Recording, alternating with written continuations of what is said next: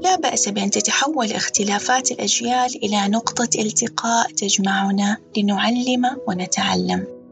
معكم ابتسام الوردي وأقدم لكم بودكاست وعي وتربية.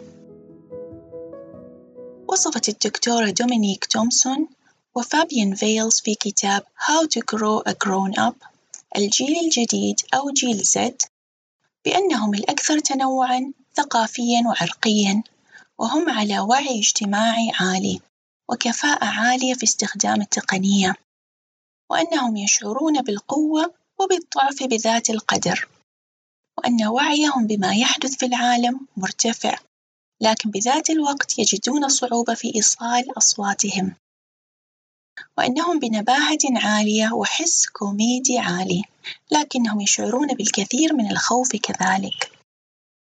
هم مرتبطون بأحداث العالم حتى وإن كانت أحداثًا صادمة. ومعرضون لكم هائل من المعلومات الجديدة. تتشكل معتقداتهم بما يصلهم من مجتمعاتهم وكذلك عن طريق الإعلانات الموجهة لهم. وأنهم وبشكل عام يملكون حسًا عاليًا بالمسؤولية الاجتماعية ويشعرون بالانتماء للمؤسسات التي تعمل على تحسين الأوضاع حول العالم.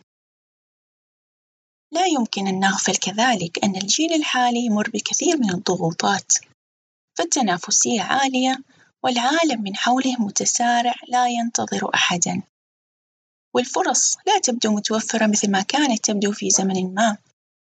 لذا عندما نشعر بالرغبة العارمة لانتقادهم بجمل مثل جيل فاشل، جيل دلوع، جيل تعبان، حياتنا كانت صعبة وطلعنا الجبال وعبرنا البراري لنصل لما نحن عليه، علينا بأن لا ننسى أنهم يمرون بصعوبات أخرى قد نجهلها، فجيلنا مختلف عن جيلهم، وحياتنا كانت مختلفة، ولا ننسى بأن آباءنا وأجدادنا قالوا لنا نفس الجملة جيلنا غير عن جيلكم.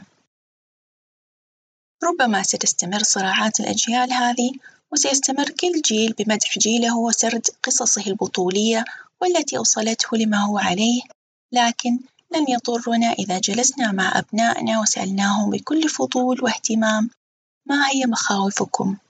وكيف يمكننا أن نساعدكم في رحلة الحياة هذه؟